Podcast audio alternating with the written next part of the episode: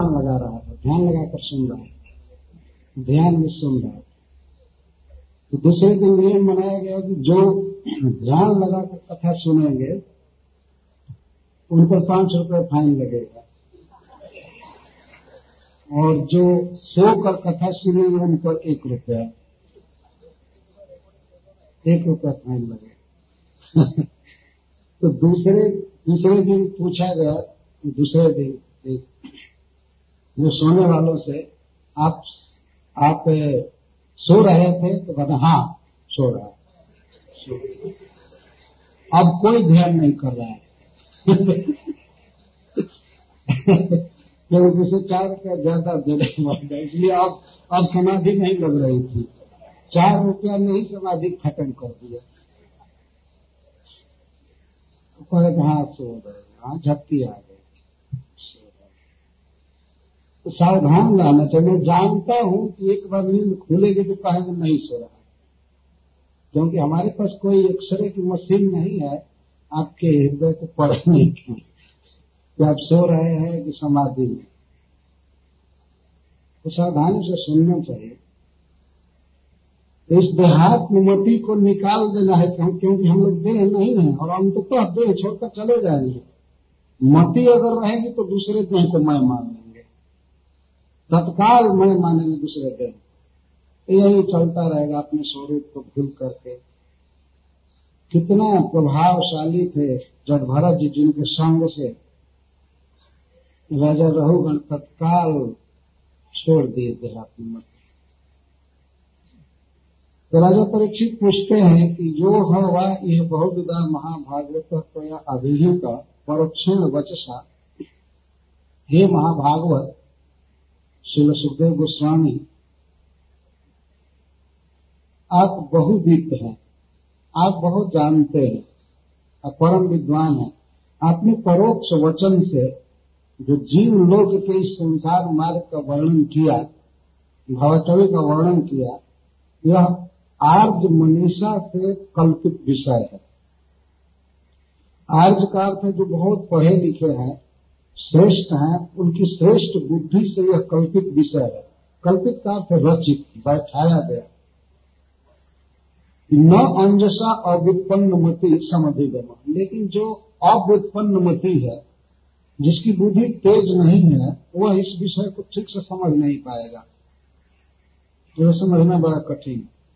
इसलिए अर्थ इसलिए तस्य एवं एक उसी विषय को जिसको आपने कहा भरत जी के मुख से उसी दुर्वगमन जो समझने में कठिन है तो समवेतानुकल्प न निर्दिश्यता उसको समवेत अनुकल्प से हमको बताइए। समवेत का अर्थ है कि पूरा पूरा अनुकल्प से, क्रम से उसे बताइए।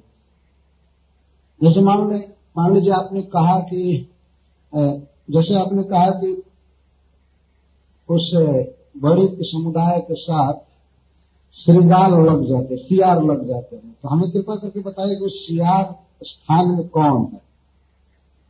उसको बताते जाइए, सियार कौन है, या भेड़िया कौन है, अजगर कौन है, या चक्रवात कौन है? जो जैसा उसको वहाँ बैठाते ही हमको समझाइए। हमारे समझ में बात आ नहीं रही। तो आप निर्देश कीजिए। निर्दिश्यता हमको नितरम दिश्यता, हमको पूरी पूरी तरह से समझाइए। सांगोपांग रूप से। जिसे मैं समझ सकूँ। क्योंकि यह जो विषय है, आर्ज कल्पित विषय आर्जा नाम विवेकिना मनीषया एवं दस्यु स्थानीय इंद्रिया नाम गुमायु स्थानीय अपत्यादि नाम एवं कल्पित विषय। दस्यु कौन है? गुमायु कौन है गुमायु मतलब सियार। सियार कौन है और घुड़ार घुड़ार हम लोग भेड़िया को कहते हैं। ये कौन है, कैसे हैं, सब समझाइए। हमारे समझ में नहीं आ रही है। तब से सुखदेव गोस्वामी अब भवटवी की साफ़ व्याख्या कर रहे हैं। प्रथम श्लोक की व्याख्या इतने में है। प्रथम श्लोक, इसमें दिया गया है बहुत विस्तार से। स उवाच भगवान वेदव्यास देव कहते हैं। सवाच वह बोले, कौन? जो राजा परीक्षित द्वारा पूछे गए, वे बोले। मतलब पूछने पर सुखदेव गोस्वामी ने कहा, इसका ही अर्थ है। तो हमेशा श्री सुख उवाच होता है, और यहाँ स होवाच है। तो ह का अर्थ है स्पष्ट। वह स्पष्ट बोले। देखिए यहाँ पर शायद यह श्री सुख उवाच नहीं लेकिन सुखदेव गोस्वामी के लिए वे बोले, कौन बोले? जो जिज्ञासित हुए थे, पूछे गए थे, वे बोले।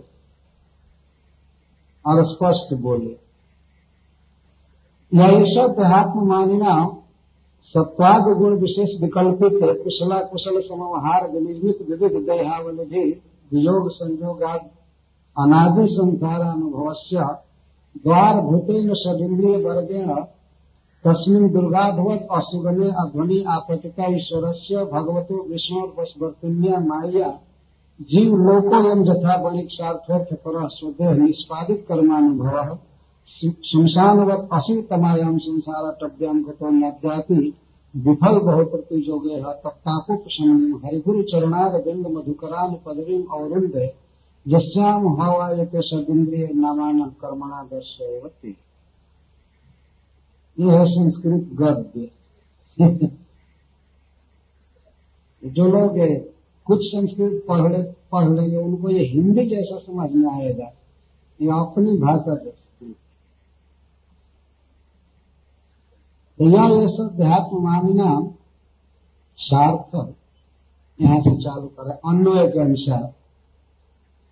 जैसे दुरत के ध्वनि अध्वनि अजया निवेशित इस श्लोक की व्याख्या हो रही है, प्रथम श्लोक की। तेरहवें अध्याय के प्रथम श्लोक की। यह सह अयम जीवलोक। यह जो जीवलोक है, जीवों का समुदाय है, इस प्राकृतिक जगत में तो अयम शब्द है प्रसिद्धि के लिए। सभी जानते हैं कि इस लोक में बहुत जीव है। यह जो जीव है, विशेष करके मनुष्य ईश्वर से भगवतो विष्णु वर्तन्य माया। भगवान विष्णु के वश में रहने वाली माया के द्वारा इस भावा कवि में प्रवेश प्रवेश कराया गया है। प्रवेश कराया गया है, इसका अर्थ नहीं समझना कि पहले नहीं था। अनादि का किया है। अनादि काल से माया बद संपूर्ण जगत के जितने भी जीव हैं, सभी भगवान की माया के वश में कौन भगवान? एक प्रश्न विष्णु भगवान। विष्णु का अर्थ होता है जो सब जगह प्रविष्ट है, सबको उत्पन्न करते हैं और पोषते हैं। भगवता विष्णु ईश्वर से माया, और बस वर्तिन्य माया। संपूर्ण जीव समुदाय माया के बस में है और माया किसके बस में है? विष्णु बस है। विष्णु बस वर्तिनी भगवान के बस में रहने वाली है भगवान गीता में कहते हैं श्लोक की क्या है?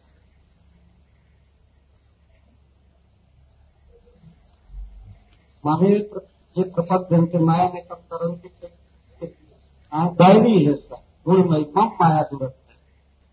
मेरी माया शुद्धरत्व मेरी माया। सभी लोग अज्ञानी बने हुए हैं। सभी संसार को भोग रहे हैं। संसार को सत्य मान एक व्यक्ति उसी ने इस जगत को उत्पन्न भी किया है। सबको खाने पीने की वस्तु दे रहा है।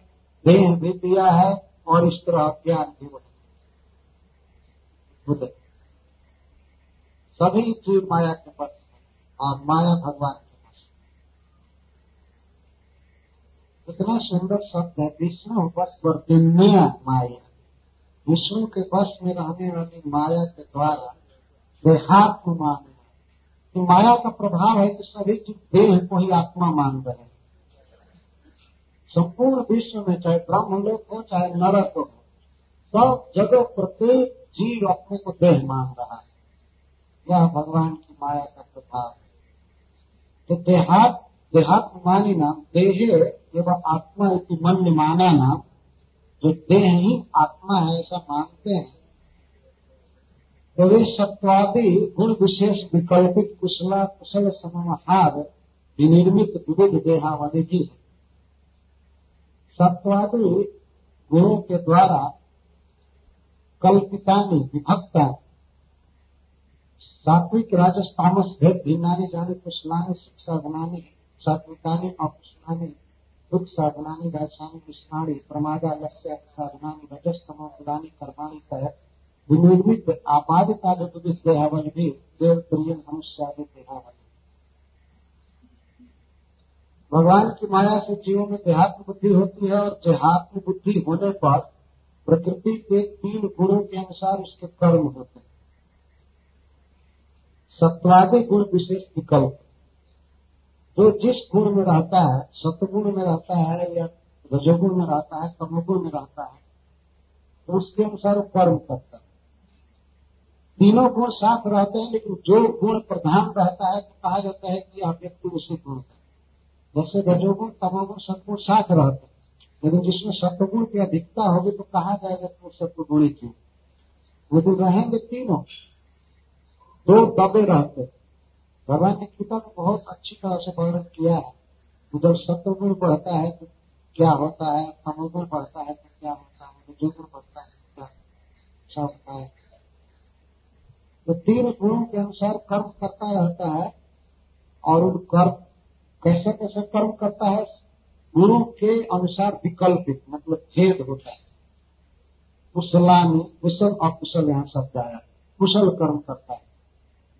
कुशल सतगुण में जब रहता है तो कुशल कर्म करता है। कुशल कर्म का अर्थ है सुखदायक कर्म। जिन कर्मों का फल उसे स्वर्ग मिलता है, या इससे जीवन में भी वह अच्छे कुल में जन्म लेता है धनी परिवार में जन्म लेता है, सुखी रहता है। सुख साधका में हम लोग इस संसार में कुछ भी वस्तु, कुछ भी सुख या दुख चाह करके नहीं पा सकते। इच्छा से नहीं मिलता। वो हमारे कर्मों का हिसाब है, हमारे पीछे उसके अनुसार मिलता। उसे नहीं मिलेगा, दुख भी नहीं मिलेगा चाहने यदि कोई चाहे कि हमको दुख मिले तो तो दुख नहीं दिखा रहेगा, कर्म तो नहीं मिलेगा। और सुख भी नहीं यदि आपकी इच्छा हो जाए आज तो मैं जेल में रहना चाहता आप जाइए जेल के फाटक पर और कहिए पुलिस से मुझको ले लो अंदर में रहना चाहता हूँ। वो नहीं कहते। क्योंकि आप कर्म में कोई केस पकड़ना नहीं वो नहीं देंगे भगा देंगे कहीं पागल हो गया यहाँ तो। आपका का कहना ही नहीं, बहुत सुख से रहा। आप उस पर दो चार बैंक मारो और हमको जेल में पड़ वो नहीं मारे, मार छू नहीं सकते। वे डरेंगे तो पता नहीं कोई हम पर केस हो जाएगा इसको हम क्यों मारे? वास्तव में कोई जाकर पुलिस से कहे, हमको मारिए दो दिन और हमको जेल में पड़ तो वो डर जाएँगे पता नहीं कोई सीआईडी है क्या।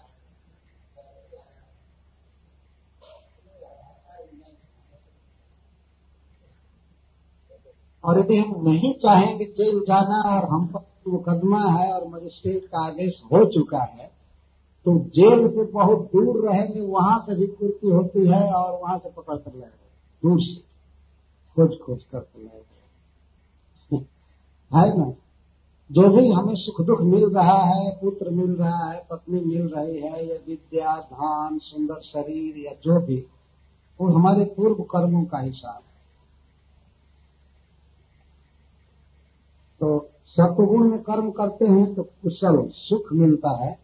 और तमोगुण में कर्म करते हैं तो दुख मिलता है, और समवहार, इसमें श्लोक आया, सम अवहार, जब मिश्र कर्म करते हैं रजोगुण तमोगुण और सत्वगुण सब मिले रहते हैं। जब मिश्र कर्म करते हैं, तब मिश्र तब सुख दुख दोनों मिलता है। तो इस तरह से इन कर्मों के द्वारा हमें देह मिलता है। देह से कर्म करते हैं और कर्म से फिर देह मिलता है तो देह से फिर कर्म करते हैं तो फिर देह मिलता है। देह से कर्म कर्म से देह, और फिर देह से कर्म कर्म से देह चक्र चलता है। तो कभी देहावली, इसमें देह अवली, देहा नाम अवली, चौरासी लाख जोनियों में विविध देह है, और विविध देह मिलते रहते तो स्वदेह निष्पादित कर्मानुभव, अपने देह से जो हम कर्म निष्पादित किए हैं, संपादित किए हैं, उसका अनुभव हमें करना होता है, भोगना पड़ता है।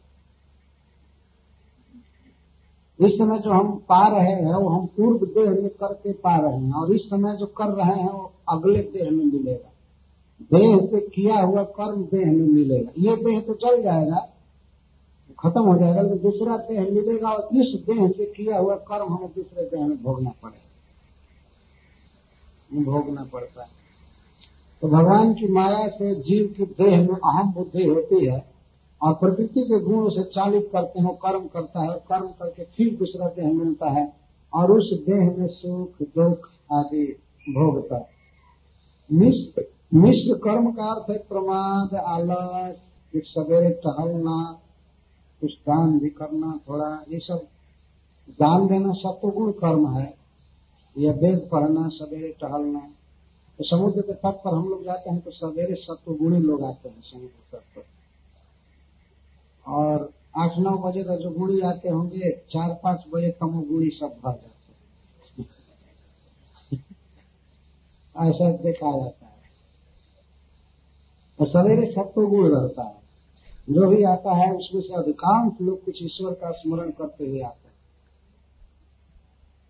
निद्रा आलस्य नहीं रहता है, टहलते हैं। लेकिन कुछ ही समय के बाद फिर जब ही घर आए, ऑफ़िस में गए तो रजोगुण रात्रि में तमोगुण निद्रा, आलस एक विविध कर्म हो ही रहे हैं और इन कर्मों के द्वारा संपादित देह मिलता है और इस उन विविध देहों से कर्मानुभव कर्मानुभव होता है। जैसे कर्मानुभव शब्द दिया है। कर्मणाम कर्मणाम अनुभव, कर्मों का अनुभव मतलब फल। भोगना पड़ेगा सबको। इस समय जो तुच्छ सुख के लिए प्रयास कर रहे हैं, पाप करते हैं तो इसका फल दूसरे शरीर से भोगना पड़ेगा। कर्मानुभव होगा। और क्या कर्मानुभव होगा? बीजोग संजोग आदि, जिसमें कर्मों का अनुभव होगा वियोग और संजोग से। जिसका हम चाहते हैं संग, उसका संग नहीं मिलेगा। जिन वस्तुओं को हम चाहते हैं वस्तुएँ मिलेंगी नहीं। उसको वियोग कहते हैं। और जिसको नहीं चाहते हैं, वही हमारे साथ रहेगा। या वही वस्तु हमको दी जाएगी भोगने के इसको संजोग यही है दुख ना। जिसका हम संग नहीं चाहते हैं, जो बात नहीं चाहते हैं, वस्तु नहीं चाहते हैं, वही सब हमारे सामने रख कोई नहीं चाहता है बूढ़ा होना, कोई नहीं चाहता है मरना, रोगी होना, लेकिन रोग का संजोग हो जाता है और स्वास्थ्य का विजोग हो जाता है। चाहते हैं हम स्वस्थ रहें, सुखी रहें, लेकिन मिलता नहीं।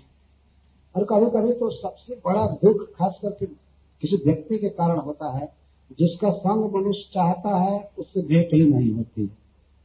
केवल फ़ोन पर संतोष करना पड़ता है।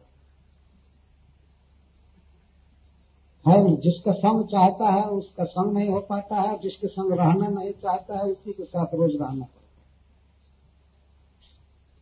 कभी कभी ऐसा भी होता है कि साथ में रह रहे हैं और सालों भर से उस आदमी से कोई बोला चाली नहीं, कुछ नहीं, ऐसा रहता है।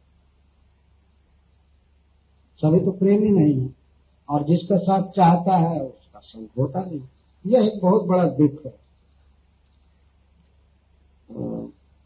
संजोग बीजोग आदि ये आदि है, संजोग बीजोग आदि हम जो चाहते हैं नहीं मिलता है, और जो नहीं चाहते हैं, वो हमारे पास पड़ा है।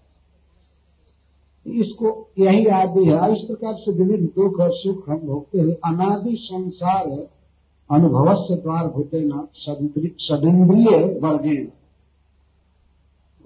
अनादि संसार का अनुभव का, संसार के अनुभव का जन्म, मरण, दुख, प्यास आदि का जो अनुभव है, कौन करते हैं? किसके द्वारा जीव करता है? षडिंद्रिय वर्गेण द्वार भूतेन यही माध्यम है इंद्रिया जिनके द्वारा हम संसार का अनुभव करते हैं। आँख से देखते हैं रूप आदि कान से शब्द आदि सुनते हैं। त्वक से स्पर्श करते हैं, घ्राण से गंध लेते हैं और जीवा से टेस्ट लेते हैं। ये अनादिकाल से संसार का अनुभव करते आए हैं। नया अनुभव नहीं, कुछ हो रहा है। सियार के शरीर में जो अनुभव किए, वही हम लोग इस शरीर में कर रहे हैं। वो भी कुछ देख रहा है, वो भी कुछ खा रहा है, छू रहा है। है कि नहीं? सियार के शरीर में हम जो कर रहे हैं, वही हम राष्ट्रपति शरीर में भी करते हैं। कोई अंतर नहीं। लेकिन प्रत्येक समय जीव को लगता है कि बस यही चांस है संसार अनुभव का। कर लो संसार का अनुभव, बाद में ऐसा शरीर मिलेगा कि नहीं मिलेगा। ऐसा शरीर सब समय मिलेगा। और संसार का अनुभव करते ही हमारे ऐसा शब्द दिया जा रहा है संसारानुभव से द्वार भूते न सदिंद्रिय वर्गे ये छह इंद्रियों का जो समुदाय है, यही संसारानुभव का साधन है। मन से संसार का चिंतन करते हैं, और अन्य पाँच इंद्रियों से तो प्रकट ही दर्शन, स्पर्श आदि करते संसार अनुभव से अनादिकाल संसार का अनुभव करते कभी कृष्णानुभव करते तब ठीक रहा था ठीक संसारानुभव के विपरीत है ब्रह्मानुभव, ब्रह्मानुभूति।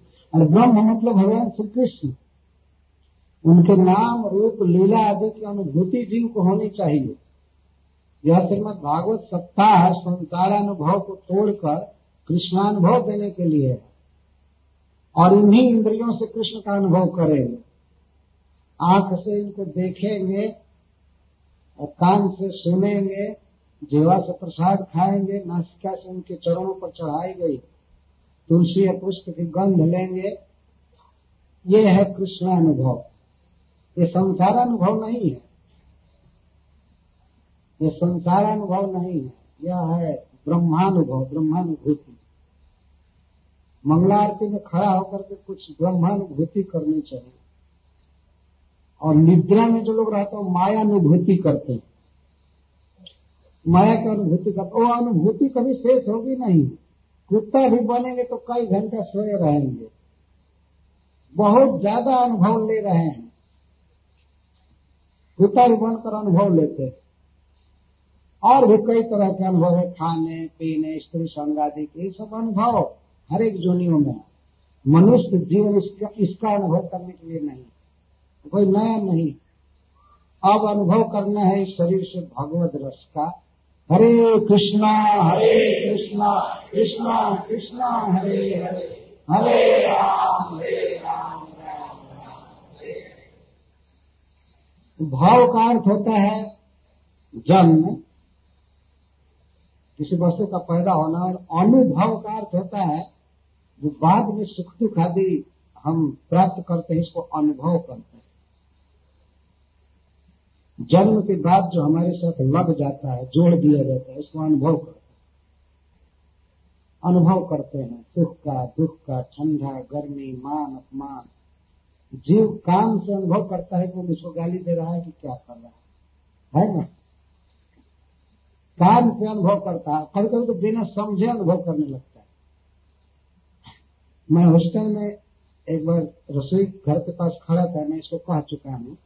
तो एक एक विदेशी वहाँ पर भोजन बना रहा था। और दो गुजराती कपल, दो स्त्री और पति और पत्नी, और वो भी भोजन बना रहे थे भगवान के लिए। और तीनों बना रहे थे। तो ये आपस में दोनों गुजराती में बात कर रहे थे। तो गुजराती में बात कर तो स्वाभाविक भाषा है अपनी। वो आनंद से भगवान के विषय में बात कर रहे थे और मैं वहीं खड़ा था। हमसे भी बात करने लगे गुजराती में। कहा था कि आप लोग गुजराती में बात की तो वो उनके सामने वो क्या कहता है, महाराज, इनको आप मना कीजिए, हमेशा गुजराती में बोलते रहते हैं। इनको कहिए इंग्लिश बोलने के लिए। तो मैं कहा, क्यों? इनकी भाषा है, आपस में बात कर रहे हैं। तो कहता है, पता नहीं, हमको गाली देते हैं कि क्या है।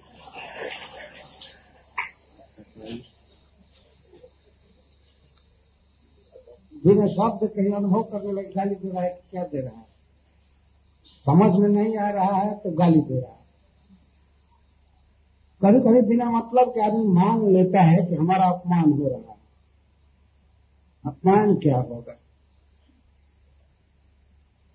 तो जब मैं इस्कान में उन्नीस सौ छिहत्तर में रह रहा था वृंदावन में शुरू शुरू में उस समय प्रभुपा जी क्लास देते थे शाम को तो हमारे गाँव से हमारे बाद पहला व्यक्ति आया था इस्कान में रहने के एक लड़का तो हमारी उम्र का। तो नया नया भक्त था तो उसको टेंपल कमांडर लगा दिया साफ़ करने में। उसमें सफ़ाई सबसे बड़ा काम रहता था भक्तों का। बाथरूम साफ़ करना और सब करना। तो खा करके आराम कर रहा था, तब तक वो भक्त कहा कि चलो चलो क्लीनिंग करना है क्लीनिंग करना है। तो हमारे साथ जो आया था, वो अखड़ आदमी था देहात का। वो नहीं जा रहा था। वो उठा नहीं। उठा नहीं तो वो टेंपल कमांडर उसका बाह पकड़ दिया तो बाह झटक दिया। बाह झटक दिया तो उसका वो कान पकड़ लिया।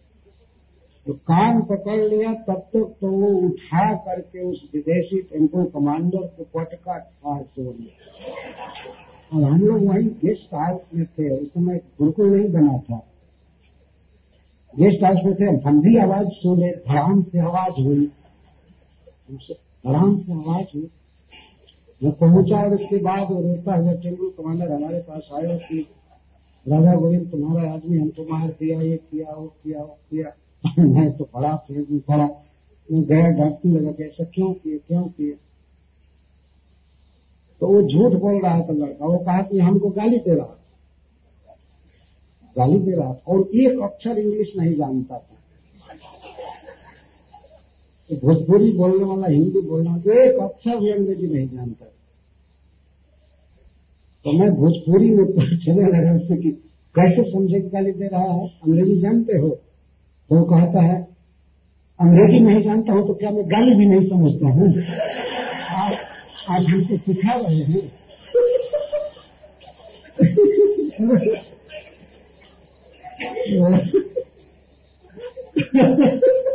मैं अंग्रेज़ी समझ ही नहीं रहा तो गाली दे रहा, क्या कर रही, कैसे समझा? ये भाषा का भी प्रॉब्लम बहुत प्रॉब्लम है वास्तव में। तो इस तरह से मिथ्या मान रहा था गाड़ी दे रहा। तो हमसे कान में लगा कहने को नहीं मारा जो गाड़ी दे रहा था। बुद्ध बुद्ध बोल रहा था तो गाली दे रहा था। की दे रहा था तो मान लिए गाली दे रहा तो इस तरह से हम जो है कान से बहुत ज़्यादा अनुभव फालतू कर रहे हैं। और जिस शरीर में जाएँगे, वहाँ इंद्रियाँ मिलेंगी। और इंद्रियों से फिर वही गंध का करते रहते यही इंद्रियाँ जो है, वो द्वार भूत है। यही द्वार है संसार अनुभव का। इसलिए पहला कर करके काम करना चाहिए कि द्वार बंद कर देना द्वार बंद, संसार लेकिन इन द्वार को टिकट बंद करके तो जी नहीं सकते। ये आँख बंद कर दें और महात्मा गांधी के बांदरों की तरह कान बंद करें, आँख बंद कर करके वो तो ठीक है कि बुरा नहीं बोले, बुरा नहीं देखना, बुरा नहीं सुनना लेकिन अच्छा भी तो नहीं बोल पाएँगे।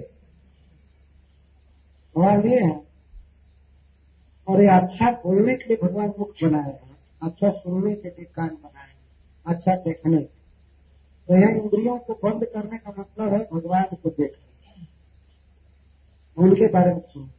जब वो भरे रहेंगे तो संसार का अनुभव नहीं होगा। संसार में हम रहेंगे लेकिन अनुभव नहीं होगा। तो अनादिकाल से अजीव संसार का अनुभव कर रहा है। और वो अनुभव क्या है? बीजों संजोगा सुख दुख। कभी हर्षित होता है, कभी विषाद में पड़ जाता अनुभव यदि घूम रहा है, घूम रहा अकस्मात कोई फिस्ट मिल गया, हर्षित। और कहीं कोई अपमान कर दिया, बस विषाद ऐसा होता है अनुभव हो रहा है।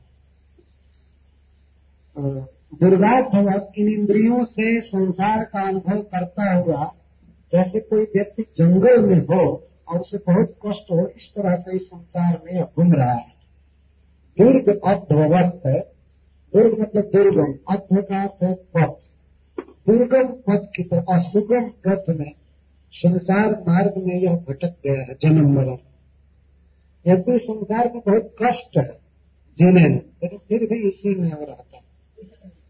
और आपत्ति तो भगवान की माया द्वारा इसमें वो अभिनिविष्ट कराया गया है। जब था जैसे अर्थ बड़ा बड़ी सात। जैसे धन कमाने के लोग से कुछ वनियों का समुदाय यदि वन में जाए उसे बहुत कष्ट होता है। उस तरह से अजीब संसार हम लोग देखे हैं वन में। कुछ ऐसे व्यापारी वर्ग होते हैं जो वन में जाते गाँव से शहर से कुछ सामान लेकर के वन में जाते हैं वन में बेचते वनवासियों और वहाँ से कुछ सामान लाते हैं, वन में जंगल में मिलने वाले तो शहरों में बेचते हैं। इस तरह तो दोनों ओर से आय चाहते, फ़ायदा चाहते। लेकिन कभी कभी जंगल में उन्हें भारी संकट में पड़ना पड़ता है।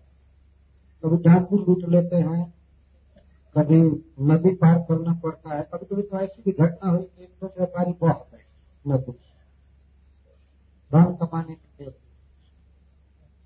बरसात के दिन। या और जो संकट का वर्णन आएगा, उस तरह के अनेक संकट होते रहते हैं इस जंगल में। तो जैसे अर्थ तरह पैसा कमाने के खेत में पड़ा हुआ वनिक समुदाय जंगल में प्रवेश करे, इस तरह से जीव इस